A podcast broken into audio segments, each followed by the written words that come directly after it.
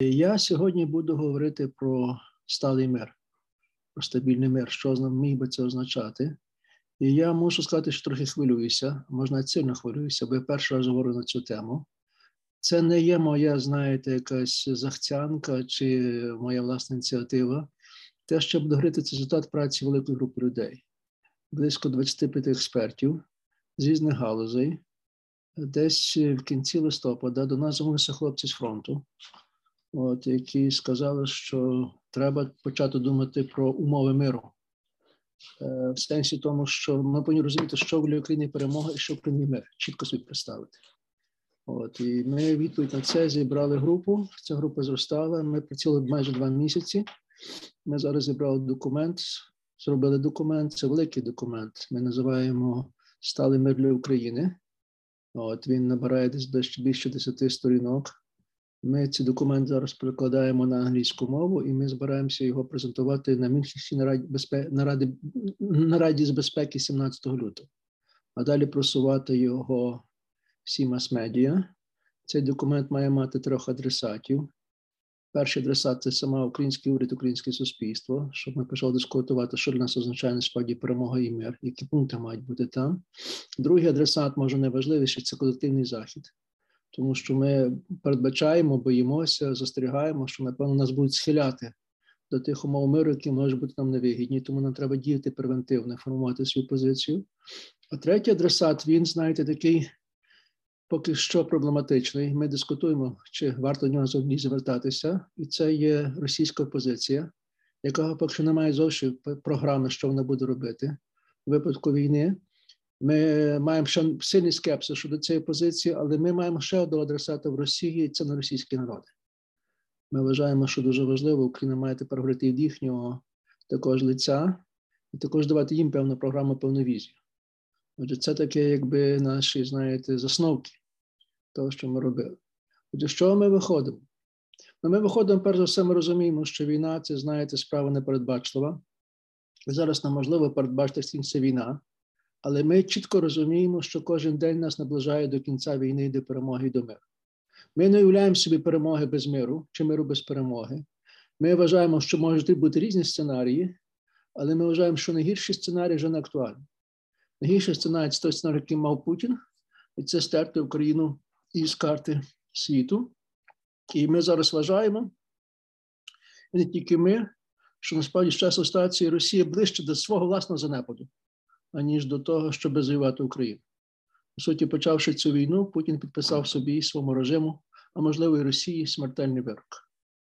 Тож це найгірший сценарій вже подоланий завдяки нашій ВСУ, завдяки волонтерам, завдяки допомоги Заходу, і ми маємо за це бути дуже вдячні. Це дійсно подовогідний вчин, який зараз захоплює весь світ. Отже, цей сценарій можемо до уваги вже не приймати. Ми е, боїмося, стерігаємо, що нам будуть пропорати проміжний мир. Проміжний мир нам буде сказати, що зафіксують на якийсь час на якусь дату і пробують домовлятися навколо ситуації. Вона кажуть, що в кращому варіанті в нас будуть переконати, що треба це до кордонів 24 лютого, от, перед передвоєнним станом. От, е, І ми вважаємо, можливо, інші варіанти, де будуть зупинитися лінії фронту. І ми вважаємо, що такий варіант не є для нас прийнятним, тому що ми розуміємо, що це не мир, а перемир'я, тому що це просто запрошення до наступної війни. Росію знову збарашили, і за якийсь час знову перейде у наступ. І Після першої російсько-української війни буде мати другу російсько-українську війну, та приблизно була перша чеченська війна і друга чеченська війна. Тобто, перемир'я, те, що пропонує, скажімо, що сьогодні став Роджер Вотерс, як ви знаєте, в Раді безпеки, це красиво звучить, але це наївно і небезпечно для самої України, для українців в першу чергу. От. Для нас єдиний сценарій є перемога. Але що є перемога? Очевидно, найпростіше означити перемогу як вихід на кордони 91-го року, першого 91-го року.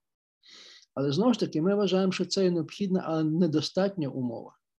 Тому що навіть коли ми виходимо на кордон 91-го року, відвоюємо свої території, відновлюємо свій кордон, це не означає, що за якісь 10, 20, 50 років не знаємо, скільки в Росії появиться новий Путін, і Росія знову піде в агресію, і тоді воювати будуть не ми вже, а будуть воювати наші внуки чи правнуки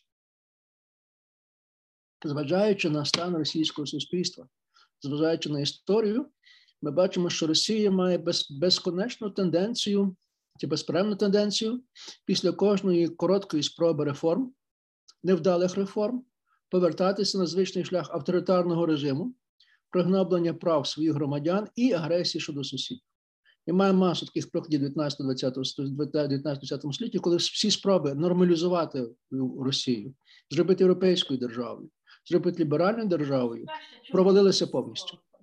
І що більше після кожного провалу був ще більший і гірший режим на зв'язок Ленінський, Сталінський чи Путінівський, чи нагадую вже Василя Олександра III чи, чи, чи Миколи II. Тобто те, що називається російський маятник. Що кожен раз, коли російський маятник хилиться в бік лібералізму, починається друга хвиля, коли він все більше і більше йде в протилежну сторону і там зупиняється. І це дуже загрозливо. Як для самих росіян, але в першу чергу для нас, українців і російських сусідів. Тому ми вважаємо, що вихід на кордони 91-го року не є перемогою і не є миром, якщо не змити саму Росію. Росія має прийти радикальні зміни. Наш наступний пункт є: ми не віримо, що Росія сама може себе реформувати. Ми вважаємо, що хвороба Росії настільки глибоко задавлені в історії, що е, Росія сама себе вилікувати вже не може. Крапка. Це треба забути. Це та сама помилка, яку зробили в 91-му році, коли відпустили Росію на волю, з, з, з, з надією на те, що Росія буде робити реформи економічні, політичні, стане нормальною державою. Нічого з цього не сталося. Чим більше було реформ, чим більше економічного успіху, тим більше було повернення до до, до, до, імперій і агресії проти сусідів. Отже, про це якби треба забути. Тому наш сценарій інший, і наш сценарій полягає в тому, що треба Росію чітко і глибоко реформувати. Оскільки ми вважаємо, що Росія сама реформувати себе не зможе, вона не має на це ані сил, ані можливостей. Ми не вважаємо, що російська опозиція, яка б вона не була, не має шансу в найближчі часи прийти до влади. І навіть як прийшло би до влади, не знаємо, чи б це сильно би змінило ситуацію. Тому наша теза є, що Росія має бути частково позбавлена суверенності в певних галузях. Тих галузь, які ключові, скажімо, мілітарна галузь, нуклеарна, ядерна зброя, таке всі інше, і піддатися під зовнішній тиск і під зовнішнє правління. І це для нас дуже дуже важливо. Це не є наша теза виключно. Може, з вас хтось читав, що десь 2-3 місяці тому цю тезу сказав російський економіст е, іноземців, який теж вимагає, має ту саму точку зору, що Росія має бути десуверенізована. Інакше Росії не вдасться перетворитися у нормальну державу. Ми вважаємо, що одною з загроз Загроз невеликою, але все-таки загроза. Що коли Україна виходить на кордон 91-го року, захід, колективний захід каже нам: молодці хлопці, ви дуже добре воювали. Ви от такі, от молодці герої, але тепер відпочиньте. А тепер ми почнемо розмовляти з Росією і почнемо трактувати її умови.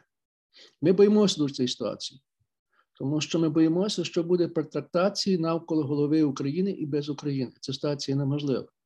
Я вважаю, що якщо буде ця десорганізація і буде тиск Заходу шляхом санкцій інших методів, то в цьому тиску має бути обов'язково почуті українські голоси чи українська позиція. Вона має бути дуже сильна.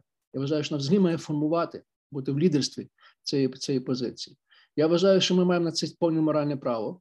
Маємо моральне право, тому що ми найбільше зазнали зазнали втрат, понесли найбільше жертв від російської агресії. З другого боку, ми також маємо моральне право, тому що горічно боремося проти цієї агресії. Тут наше моральне право є безперечне. Але я вважаю також, крім нашого морального права, ми маємо ще інші привілеї. Тому що українці зараз є найкращими експертами з російського питання. Ніхто так добре не знає, що таке Росія, як українці. Можливо, за винятком литовців і литовців і поляків, які мають подібний досвід, але все-таки мають безпосередній досвід російської агресії. Тобто ми дуже хочемо, щоб була сформована українська позиція, радикальна українська позиція. І ми виходимо з того, що якщо ми маємо формувати ту позицію, то краще формувати цю позицію максимально можливо. Тобто програма максимум. Ми виходимо з того, я говорю до гімні цих експертів. Мабуть, ви чули таке правило, лучника, того ж з лука. Якщо хочеш попасти в ціль, мусиш цілитися вище. Якщо хочеш добитися максимальних результатів, ти мусиш мати максимальну програму, бо все одно не всі пункти цієї програми будуть виконані. Якщо ти вже помірковані пункти ставиш, то це означає, що буде ще менше цих пунктів виконані. Тобто, ми виходимо, нашу програму можна назвати і називають деякі з наших експертів ідеалістично максималістичною, але ми свідомо на це йдемо. Ми свідомо на це йдемо з різних причин, тому що я думаю, що маємо моральні права, інші права бути максималістами у цьому у цьому, е, е, у цьому контексті. Ну і що ще? Ми вважаємо, що є два великі нерозв'язані питання у цьому просторі. Це і російське питання, і українське питання. Російське питання полягає в тому, що Росію треба нарешті звести до стану нормальної держави. Нормальна держава мається на увазі такої держави, яка має встати в своїх власних кордонах, можливо, в менших кордонах, ми не знаємо, яке буде майбутнє Росії. Але держава, яка встановиться в своїх власних кордонах і більше ніколи не виходить за межі своїх кордонів з агресією. Приблизно так само, як це сталося з Німеччиною чи з Японією після війни. Це дуже важливо. Це наш пункт нормалізації нормалізації Росії. І поки Росія не нормалізується, поки російське питання не буде вирішено, Росія буде залишатися великою глобальною загрозою, ну, включно з загрозою ядерної війни.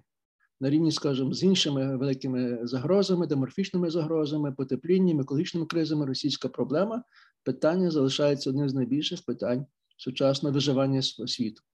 Ми вважаємо, що існує також українське питання українське питання, яке полягає в тому, що Україна є надзвичайно геополітично важливою і надзвичайно геополітично вразливою територією.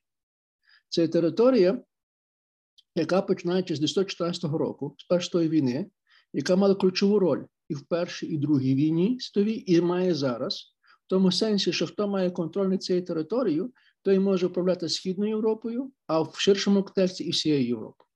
Вона кажучи, розвиток тих подій значною мірою залежить від того, що робиться в Україні і навколо України. Це не було раніше помітно, тільки історики це знають. Зараз, після цієї війни, ми це дуже сильно бачимо. Якщо б я міг щось порівняти в тому контексті, то я би міг порівняти Україну з Палестиною. Знаєте, Палестина це теж нібито невеликий регіон, зовсім невеликий регіон, але де місцевий конфлікт має глобальне значення. Тому що те, що робиться в Палестині, впливає, скажімо, наприклад, США чи на стосунки на стосунки між арабським світом і західним світом має вирішальне вирішальне значення. Це має глобальний локальний конфлікт, який має локальне значення, такий собі локальний локальний конфлікт. В тому сенсі він і зрівняється, скажімо, з Кавказьким конфліктом, який теж дуже гарячий конфлікт і дуже знаєте гострий конфлікт, але цей конфлікт не має глобального значення. Навіть Балканський конфлікт вже не має такого значення, як він мав колись. Балкани були пороховою бочкою, але завжди такою бочкою не є. Але Україна далі залишається. Якщо можу так коротко сказати, Україна це Палестина Європи. Це та територія, де рішається доля Європи і світу. І я не кажу, що це є добре. Я вважаю, що вирішення українського питання має бути полягати в тому, що має бути перестати Палестиною геополітично важливою і важливою територією. Єдиний шлях до цього ми бачимо це вихід України з пограниччя і входження в велику зону миру. Зона миру це є зона Європейської Унії, та НАТО. Бо ми можемо мати багато претензій до цієї до країн Європейської унії до НАТО. Але є одна річ безсумнівна: країни, які входять в систему Європейської унії, не воюють між собою. Це велика зона миру. Тому входять в Європейську унію у нас не тільки питання високих стандартів життя, чогось іншого, а це вирішення ключової питання питання безпеки. Воно кажучи, розв'язання української питання полягає в тому, що Україна має стати нормальною міцною європейською державою в системі подібних європейських держав через включення в Європейську унію, а також і НАТО. І в цьому ми бачимо європейське, європейське е, українське питання. Очевидно, це питання мусив розв'язати самі українці, не тільки захід. Тому що це питання залежить не тільки від волі заходу і НАТО, але також від нашої готовності завершити, зробити нарешті домашнє завдання, завершити реформи, пройти Україну у ліберальну демократію, з функціонуючим ринком. Для цього треба зробити реформи. Звичайно, сама Україна це не спроможеться це зробити. Тут треба сильна допомога включання навіть заходу, щось подібне випадку Росії, але це без без втрати суверенності. Але це нормальна формула, нормальна формула всіх успішних трансформацій. Що успішні трансформації можливі тільки коли є синергія внутрішніх трансформацій і зовнішнім зовнішньої допомоги. Це те, що скажемо, те саме, що ми кажемо про Ізраїль в тому сенсі. Тому я вважаю, що власне українське питання полягає в створенні цієї стабільної держави, але умови цієї стабільної держави це досягнення сталого миру. тому що навряд чи вдасться дозбити успіху постійних стану перманентної війни. Тому розв'язання українського питання неможливо розв'язання російського питання. Ці два питання між собою сильно сполучені. От і власне, що може це наша і перевага, це наш обов'язок українців тепер розв'язати російське питання. Звичайно, не самі з допомогою заходу, але ми мусимо сформувати цю позицію, що для нас означає розв'язання російського питання. Отже, це такий вступ, дуже довгий вступ, який я хочу зробити до того нашого документу. Цей документ ми будемо, як я вже сказав, вже будемо презентувати е, в Раді в, на, на конференції з безпеки в Мюнхені. Цілком можливо, що наступного тижня найближчі часи будемо презентувати вперше в Києві, бо нам дуже важливо, щоб це були різні площадки. От е, серед документів, хто там є, ну скажімо, такі як ну, це це Олександра Матвійчук, Нобелівський Нобелівський ряд, Оля Івазовська, е, Павло Клімкін, Огриско. Це ціла група спеціалістів від енергетики, від військових справ.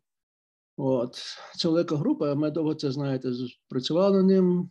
Часом сперечалися, часом сварилися, але в кінці ми зробили певний консенсус. Документ досить великий. Його треба мати, скажімо, силу терпіння прочитати. І я зараз може пройдуся по пунктах цього документу. Нам декілька пунктів є. Це навіть такі не пункти, це знаєте розділи, які детально розділи, які мають загальні напрямки. В цих розділах ми прописуємо ці групи експертів, що ми власне хочемо, що ми хочемо, що ми вимагаємо. Очевидно, перший розділ це покарання і покаяння. Ми вважаємо, що російська а Росія, російська влада, російське суспільство має бути покаране. Причому це не тільки влада і саме суспільство. І форма покарання може бути не мати, а особливо знаєте, якось промушення, але покарання також означає перше покаяння. Має бути певний аспект покаяння, має бути знаєте, такий певний катарсис, так як німці це роблять. Росіяни мають усвідомити рівень своєї агресії, рівень своєї відповідальності, знаєте, за за численні злочини, які були зроблені в ході цієї війни, та зрештою перед тим. Це має бути це дуже обов'язкова умова, яку ми ставимо. Але головне центральне тут питання, очевидно, це відшкодування. Відшкодування е, за приблизними підрахунками, які ви, мабуть, знаєте, зараз розмір відшкодов... розмір втрат, які понесла Україна, матеріальні втрати становить близько 700 мільярдів е, доларів. Отже, наша пропозиція є, що можливо два варіанти: одне це добровільні, добровільні, скажімо так, це Росія, якщо кається, всі інші нам мусить робити певні шкодування. Друге, це недобровільні примусові. Примусові це, знаєте, це використання цих замороження активів російських, які є поза територією Росії в країні і на Заході, і використання цих активів як компенсація. Це часткова компенсація. За різними підрахунками, знову ви можете не поправити, може, знаєте краще. Сума цих активів заморожених становить становитиме 300 300 мільярдів. Тобто, якщо би брати ці заморожені активи, це приблизно сума, половина тої суми, яку би зараз на даний час Росія мала відшкодувати Україні за вже, вже понесені втрати. Я не говорю про наступні місяці, але принаймні зараз. Е, зрозуміло, ми розуміємо, що це не питання або-або. Швидше всього, що це буде і примусово, і добровільно. Має бути якийсь певний спів, спів, спів, співіснування. Але ми вважаємо, що це обов'язково має статися. Очевидно, я не говорю про ці речі, які ви очевидно розумієте. Має бути е, трибунал щодо військових злочинців. Це обов'язково так, Гаазький трибунал. Причому це має статися не тільки політичного керівництва, це має статися пропагандистів, які розпалюють цю війну. Форма покарання це можна це можна роздискутувати. Ці юридичні справи не буду зараз входити в цю деталі, але ми це розуміємо. Але мусить бути це перший пункт, перша вступна розмова розв'язання російського покарання російської проблеми, це має бути покарання і покаяння конкретне за цю злочин. Ми дуже вимагаємо також, і це дуже важливо для нас, щоб не було цих розмов, що мовляв, росіяни самі жертвою цього режиму. Тому що ми вже бачимо такі спроби російської позиції заявити, що Росія перша жертва російського режиму. Ми вважаємо, що так, росіяни є жертвою, але ці жертви, які понесли росіяни, не несумірні з тими жертвами, які понесла Україна. Чому я це говорю? Тому що російська опозиція зараз оббиває пороги Брюсселю і також вимагає фінансування. І це фінансування дуже часто є конкуренційне того фінансування, яке має йти на український проект, на українські потреби. Тут треба це розуміти, що вже навіть зараз в багатьох випадках російська ліберальна позиція є конкурентною до української влади. Звичайно, нас старається допомагати, але з другого боку є багато тих, які роблять конкуренцію до, до наших проєктів. Отже, це те, що напевно не, вимагає великого дискутування. Ми це розуміємо, і для нас це дуже важливо. Це є питання справедливості. Ми вважаємо, що неможливо бути перемога без справедливого миру. А справедливий мир це означає відшкодування і покаяння. Це дуже важливий пункт. І це моральний катарсис, і це матеріальна сторона, вони мають йти разом одна з одна. Друга річ, яка для нас дуже важлива, це ізоляція, ізоляція, виключення або зниження статусу Росії у міжнародних організаціях. Ну, ключове питання, ви очевидно знаєте, це позбавлення Росії, е, позбавити Росію місця в Раді безпеки. Виявляється, ви це знаєте, знайшовся механізм, яким можна це позбавити. І на це вказує декілька декілька вже експертів. Я, зокрема, читав це в ізраїльські експерти, теж це кажуть. От що о, прецедент є. Відсутність прецеденту, скажімо так, важливий є. Те, що Росія зайняла, Російська Федерація зайняла статус СРСР, тому що насправді одним членом, член, одним з п'яти членів Ради безпеки був СРСР. І Росія зайняла це місце by default, без жодних процедурних речей, без голосування таке все інше.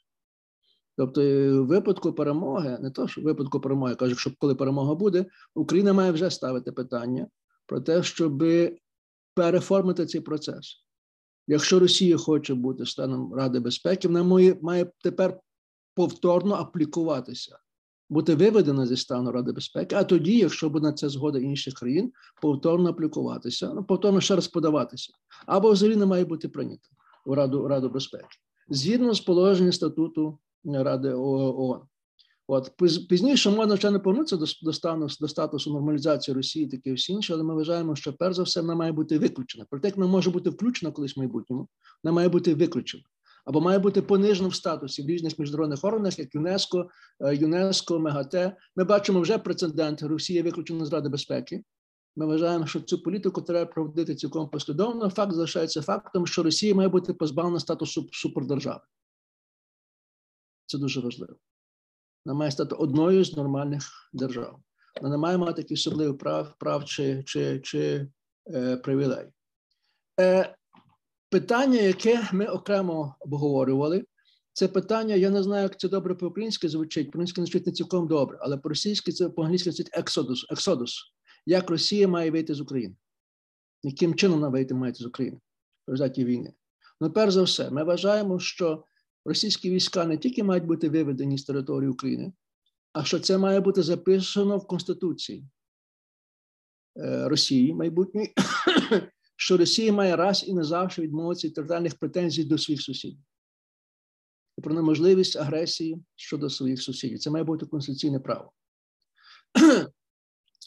Все те громадянство, всі ті російські громадяни, які приїхали в Україну, чи навпаки, мешканці у колишніх українських територій, які тепер були окуповані, російські, які окуповані окуповані росіянами, їхнє російське громадянство має бути оголошено нікчемним, тобто нал по-англійськи називається, обнульоване цілком. Вони, звичайно, можуть податися на російське е, громадянство після війни, але тоді спочатку не мають вийти з українського громадянства. Ми вважаємо, що кінця кінець війни означає, що вони всі автоматично повертаються до статусу українського громадянства тоді далі маєте е, процес. А тоді мають вирішувати, яке громадянство мають набувати. Також ми вважаємо, що всі українські громадяни, які приїхали в Україну навіть не після 24 лютого, а після 20, 22 року, а після 20 лютого 14 року, після анексії Криму, мають покинути негайно Україну. Не мають бути повернутися на територію Росії. Е, е, громадяни України, які були які були ув'язнені російськими окупаційними властями, а ще більше вивезені за межі України, мають бути повернені в Україну, мають навпаки бути повернені на Україну. От це також стосується майна. Усі майнові угоди, які були заключені на окупованих територіях, включно з Донбасом і Кримом, оголошуються нікчемними. Вони мають підлягати законодавству. Не відновиться до стану попереднього, або тоді оформляється, якщо щось оформляється вже відповідно до, до законодавства. Дуже важливий той пункт, що, очевидно, ми настоїмо на тому, що винуватці мають бути покарані трибуналом, але ми розуміємо, що таких винуватців дуже багато. До всіх трибунал не вистачить. Ми вважаємо, що ті особи, які е, займали адміністративні посади на окупованих територіях, або брали участь е, в військових формуваннях на рівні командирів, не знаємо, чи не рядових, ми можемо це дискутувати але всі вони мають бути позбавлені права займати управлінські посади на тривалий час, а також бути позбавлені права голосувати на території України.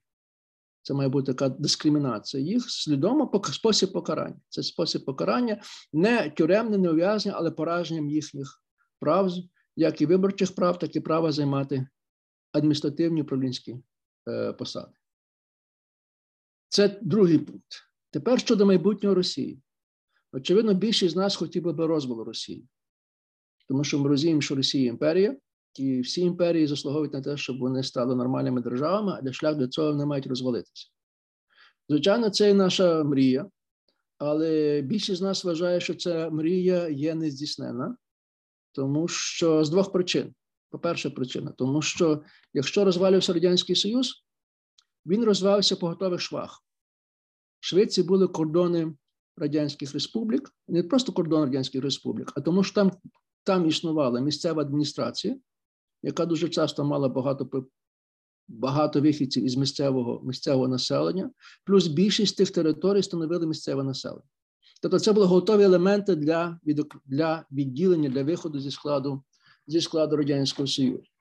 Ми вважаємо, і наш аналіз це так підтвердить, що за 30 років існування е, Путінського Росії, 20 років існування путінського режиму було зроблено все, щоб такий сценарій виключити.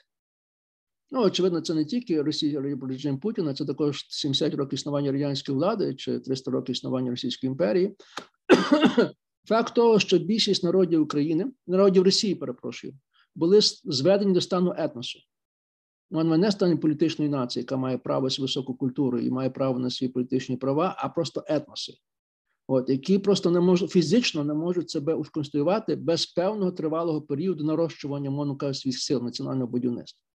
Ну це приблизно те, що Путін хотів зробити з українцями, чи хоче робити з українцями. Він звести їх до стату якутів чи чувашів.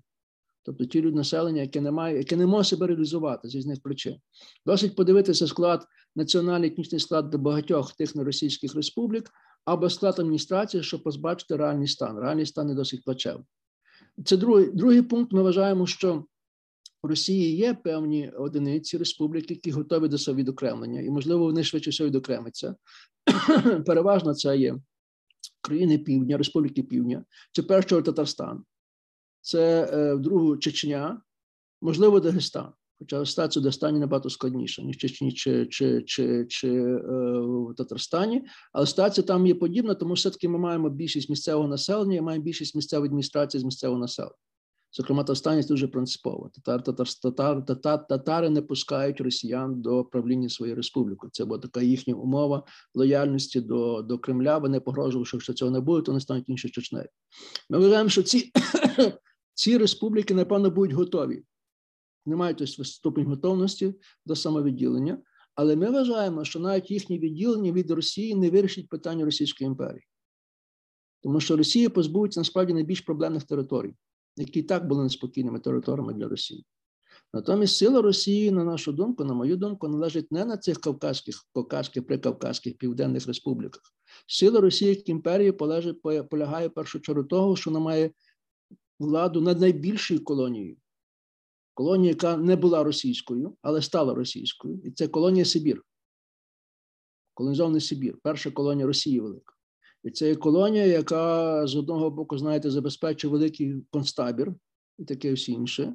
А з другого боку, це колонія, яка забезпечує Росію величезними природніми ресурсами, першу газ і нафти. Тобто, якщо поки не станеться власне відділення цієї території, ми не вважаємо, що Росія перестане бути імперією. Це ключова територія. Зрештою, навіть якщо би собі уявити на хвилинку майже неможливий сценарій, що і ця територія відділиться, все одно Росія тоді залишається великою державою на кордоні, мовно кажучи, між Україною і Уралом, і е, Петроградом і Волгоградом. Все одно це велика держава. І це держава, яка має досить високу мілітарну потужність і має нуклеарну зброю, таке всі інше. Тобто, просто кажучи, це не вирішує питання російської загрози. Ми ми дуже надіємося, коли говоримо про сценарій е, цієї війни. Наша уява про цей сценарій полягає таким чином. Ну, звичайно, різні сценарії, але той сценарій, на який ми ставимо. Ми виходимо з цього, що ця війна є війна на виснаження. Вона в тому сенсі схожа на першу війну. Перша війна, яка мала дуже багато великих битв, кровавих битв, але ці битви нічого принципово не вирішували. Це не було як в Другій світовій Брестська, Стенградська битва, чи Берлінська битва, чи чи, чи, чи інша битва, Курська битва, яка власне кінчалася великими проривами. Перша війна, е, незважаючи на ті величезні битви, фронт був достатньо стабільний. Тобто він рухався, але з невеликою швидкості в одну чи другий, в одну чи другий е, е, бік, от, і дуже невисокими темпами. Британські офіцери жартували в 17-му році, що якщо фронт далі буде рости такою швидкістю, як тепер, то їм е, треба буде 71 рік, щоб дійти до Берліна. Це в 17-му році. Ну, виявилося, що все таки рік треба було, тому що Берлін впав швидше, ніж 71 рік.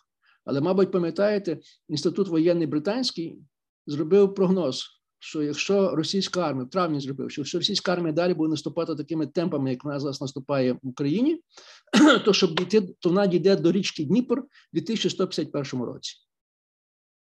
Тобто ми розуміємо, що це є цей характер. Звичайно, маємо зараз Бахмут, ми зараз це бачимо, але ми бачимо, що свої хоча що порівняння Бахмуту з Сталінградом е, тяжко сказати, бо Сталінград все таки набагато більші мав е, масштаби. Хоча запеклість битва, очевидно, та сама і кількість, кількість, знаєте, запеклості і втрат, які є досить високі, але це таки це не Сталінград. Але мимо того всього, ми розуміємо, що навіть Бахмут не багато що міняє. От. Російська армія, здається, вже три місяці так пробує взяти Бахмут, і бачимо, яка є темпи, темпи, темпи просування. Просто кажучи, ми вважаємо, що ця війна не скінчиться величезною битвою і великою поразкою одної з тих двох сторін. Ну, пропускаємо не Україна, а Росії, звичайно. Тобто ми виключаємо такий сценарій, що українське військо прийде переможним парадом по Хрещатику. Не по Хрещатику, а по Червоній площі чи військові союзники. Бо ці війни не кінчаються поразкою, ці кінчаються колапсом. Це інший характер війни. В такій війні зазнає поразки той, хто не може витримати перший тягар війни, хто проламлюється під цим тягаром. І це, очевидно, і е, матеріальні ресурси, хто більше не може воювати, тому що вчерпує матеріальні ресурси, але очевидно дуже важливо і моральні ресурси, готовність населення вести далі цю війну, зокрема, довіра до влади. Ми розуміємо, що наш варіант, зараз це варіант, те, що я розумію, варіант Байдена і Америки, а тепер Європи, це виснажити, викровити Путіна, викровити його режим того часу, коли не зможе більше вести війну. У тому випадку це означає колапс цього режиму.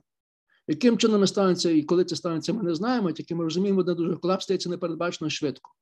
Так як ми казали про цих британських офіцерів, так пам'ятаємо, що і і, і Росія в 17-му році, і Німеччина в 17-му році не зазнали війни поразки, не знали колапсу в центрі.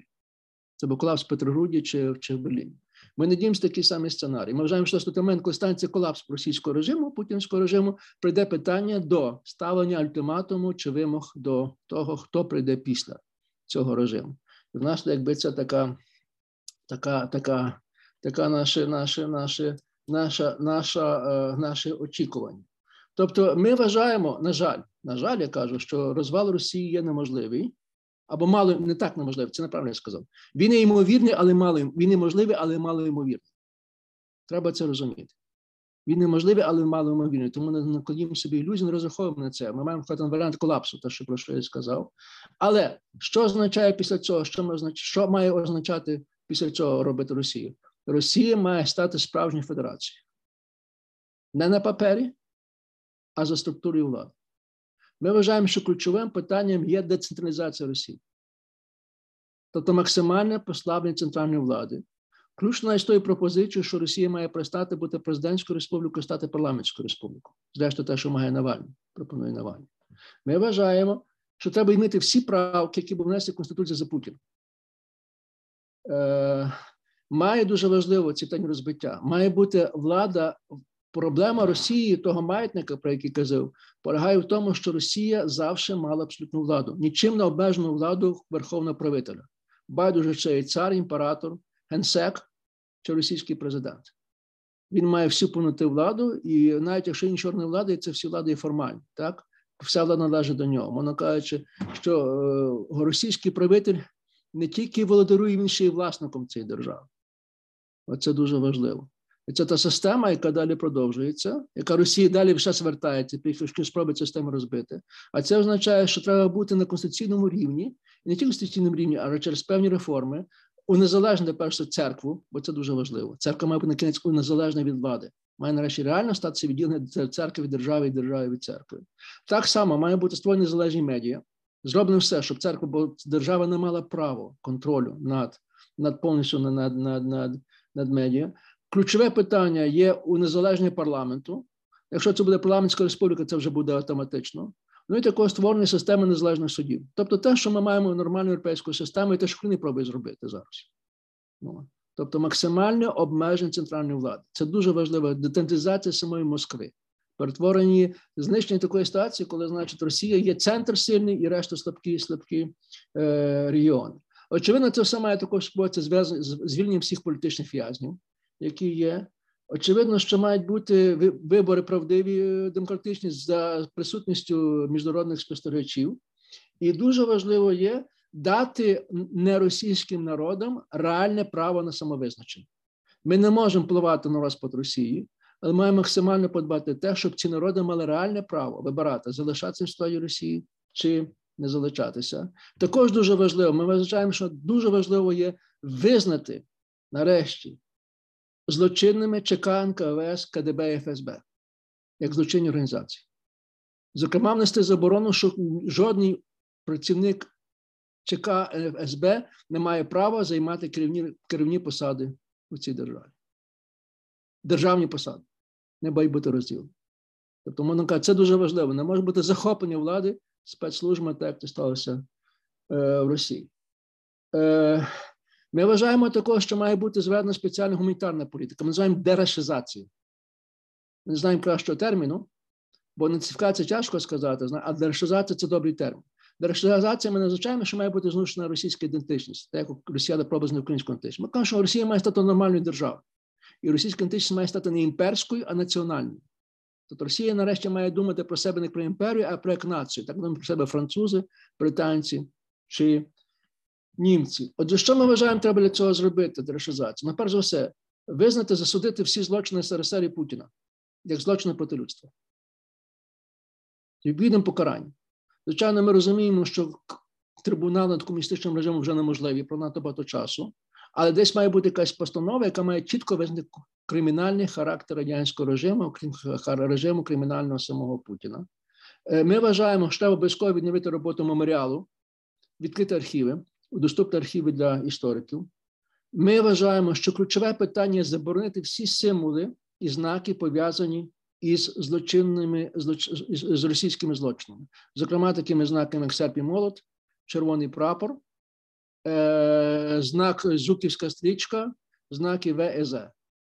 Тобто всі символи, які пов'язані з агресією, мають бути заборонені на рівні закону, так само, як заборонені нацистські нацистські, нацистські, нацистські символи. Ми вважаємо, що лікувати всі, ліквідувати всі пам'ятники, знести пам'ятники, пов'язані з злочинними, злочинами радянської і російської влади. Зокрема, ми вважаємо, що має бути ліквідований мавзолей. Ми вважаємо, що всі пам'ятники мають бути знесені. Ми вважаємо, що всі вулиці, е, площі, населені пункти, які мають свої назви, прізвища злочинців, мають бути перейменовані. Те, що робила Україна як прикладу до декомунізації. Ми вважаємо, що дуже важливе питання переписування, радикальне переписання підручників з історії, літератури і мови, в тому сенсі, щоб в цих підручниках не було більше виправдовування, героїзації е, численних, численних, численних злочинів минулої влади. Вони мають чітко засудитися раз і назавжди. Е, Важливо, що має бути не курс історії України, а курс історії народів, які мешкають в Росії. Це дуже важливо. Тобто Росія, Росія має бути поставлена як мультиетнічна держава, а не як одна держава. Тобто, це має право мати на цю державу, на цю історію. І самі народи, до речі, включно з російським. Бо росіяни досить не мають російської історії, мають історію імперії. Тобто мають бути створені національні історії для всіх народів, включно з росіянами. Тобто вони мають вийти зі складу Монкача Росії. Е, Дуже важливо, ми вважаємо, що ключовим питанням є зміцнення статусу, навіть якщо не виходять народів, які не виходять з складу Росії, не мають мати зміцнення свого статусу, вона позитивна дискримінація. Вона каже, що кожен раз, коли назначають якусь посаду в їхній державі, в республіці, претендують представник місцевого народу і не місцевого народу, преференції мають бути місцевого народу, не справи суду. Так само мають бути створені кафедри їхньої історії, мови, літератури в університетах. Так само має бути обов'язкове навчання цієї мови місцевих народів в межах їхнього поселення для всіх. І, зокрема, знання цієї мови має бути умовою для набирання будь-якої посади адміністративної на території цієї республіки чи автономного е, краю. Ну, е, е, інший план, останнє, що ми маємо, ще дві пункти є. Інший план це є е, демілітаризація. Це ключове питання для нас. Ми е, спочатку входили в дуже конкретні цифри відповідно до Стамбульської конвенції, яка має бути розміром армії, такі всі інші. Потім вирішили це не вписувати, бо це надто, надто, надто, е, надто радикальне, надто конкретне рішення. Ми вважаємо, що російська армія бути повернена до стану сперед 22-м роком, можливо, раніше. Це треба дискутувати коли, але вона не може бути зміс... Вона має бути на шляху зменшення, а не збільшення. Але дуже важливо для нас це створення демілітаризованої зони зона, де не мають бути присутні російські військові агрування, і ця велика зона, буферна зона, має становити територію між Балтійським і Чорним морем. Зокрема, Чорне море має бути також демілітаризоване. Це дуже важливо. Там не має бути присутність російського фронту. І це велика така велика полоса демілітаризовані створює додаткову, додатковий бар'єр для будь-якої російської агресії. Ми також вважаємо, і це питання, яке для нас є принципове, що демілізація має бути не тільки Росії, але й Білорусі, як країни, яка є причетна до агресії. Ну і найбільш питання, яке викликає найбільше суперечки, очевидно, буде викликати атаку на нас. Ми вимагаємо денуклеаризації Росії або позбавлення статусу ядерної держави, що напевно неможливо, але ведення контролю над використанням ядерної держави. Звичайно, обмеження першу чергу, а в обмеження само собою, але в першу чергу контролю над використанням цієї держави. Ну і останній пункт, який ми маємо, це зміна енергетичного балансу. Ми вважаємо, що основою основою агресії Росії є е, власне є, є енергетична політика, тобто газ і нафта. Тут теж мають бути введені певні певні, певні, певні процеси. Я не буду це казати, бо я не сильний в цьому. Ми, ми це прописали, треба би когось мати фахівців. От. Але завершуючи, ми вважаємо, що всі ці виконання цих всіх пунктів разом не селективне, разом дає шанси для створення зони безпеки у світі, для розв'язання російської російської небезпеки. І ми вважаємо, що виконання цих пунктів є в інтересах не тільки України чи Європи, але розв'язання цих пунктів першу також для самих росіян.